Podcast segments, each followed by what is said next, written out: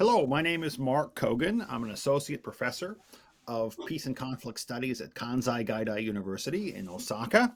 With me is my friend Vivek Mishra, who is a research fellow at the Indian Council of World Affairs in New Delhi. So we are here to talk about counterterrorism, mainly now in the context of the Quad.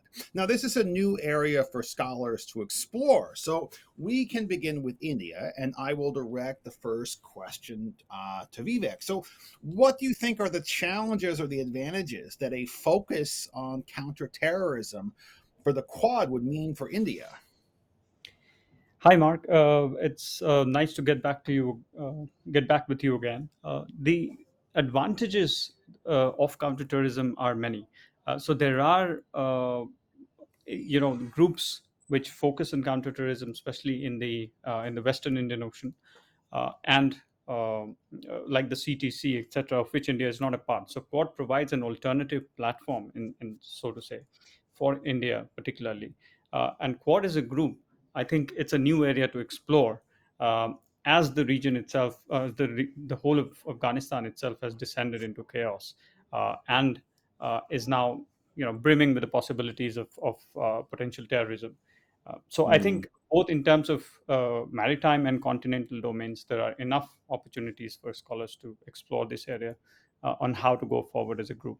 Uh, but Mark, let me come back, uh, come to you and uh, take your views on what about how does Japan uh, see this. Uh, what are Japan's needs? Uh, as you are based in Japan, this would be your perspective would be valuable. Sure. Well, you know, uh, historically, Japan has been a very important ally of the United States uh, in terms of counter extremism efforts. But in reality, it has been shielded from the brunt of terrorist attacks, and only with the recent exception of a uh, a doctor's death in Afghanistan and two nationals who were killed in in Syria, um, and perhaps some homegrown uh, extremist groups. Uh, its experience with terrorism is limited. However, in terms of capacity, I think that Japan is in very good shape and has built uh, a reputation for surveillance uh, globally. And I think that's something it can share with the Quad, uh, just like it has with ASEAN partners. Now, I don't know whether it's so much about what Japan needs, but what kind of expertise it can share. And considering its history of infrastructure development and humanitarian assistance, can be helpful for people who are fleeing violence or for those who are uh, or countries who are countering extremism. So let me um, ask you, Vivek.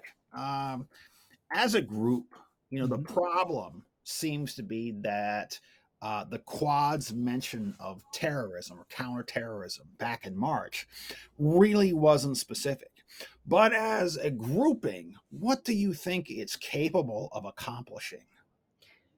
Yeah, so I think Quad as a group has a lot of potential, particularly in counterterrorism and specifically with uh, respect to the United States and India. I mean, India's experience in counterterrorism, both internally uh, and at the border with Pakistan, uh, is Mm, immense. And I think we bring, uh, as India, uh, India brings a lot of uh, experience to, to the table and also a lot of cooperation. India itself, on bilaterally, has a lot of uh, connections on counterterrorism with countries like Israel, etc., and with uh, of which drones, etc., is uh, are uh, are part of. So I think as a group, uh, Australia, Japan, um, uh, United States, and India can share a lot of expertise and work with other countries if need be in the region to prevent uh, any further uh, descent uh, into chaos of Afghanistan mm, uh, on both technically as well as uh, you know uh, you know in the littorals and the continental domains of, of, of Afghanistan. Uh, right. But but I think technology is going to be critical uh, there.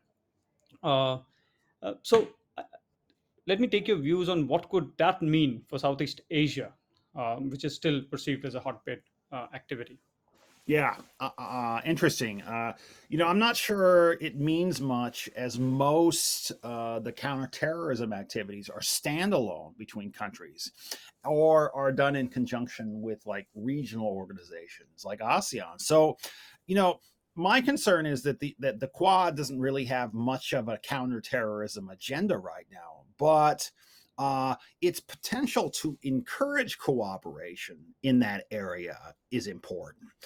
I think it's important for the Quad to see the differences between Indo Pacific strategies and Southeast Asian needs because the Philippines, Thailand, Indonesia have vastly different problems. Remember when the Americans tried to push their war on terror Mhm.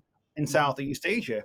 It alienated populations in the region, particularly Muslim populations. So, a group by the Quad rather than ASEAN could benefit the region if it expanded its network to include countries like Bangladesh, uh, Sri Lanka, who have their own histories uh, with extremism. Oh, I, Okay, that is very comprehensive, Mark. I think that'll be all. Thank you for your time. thank you.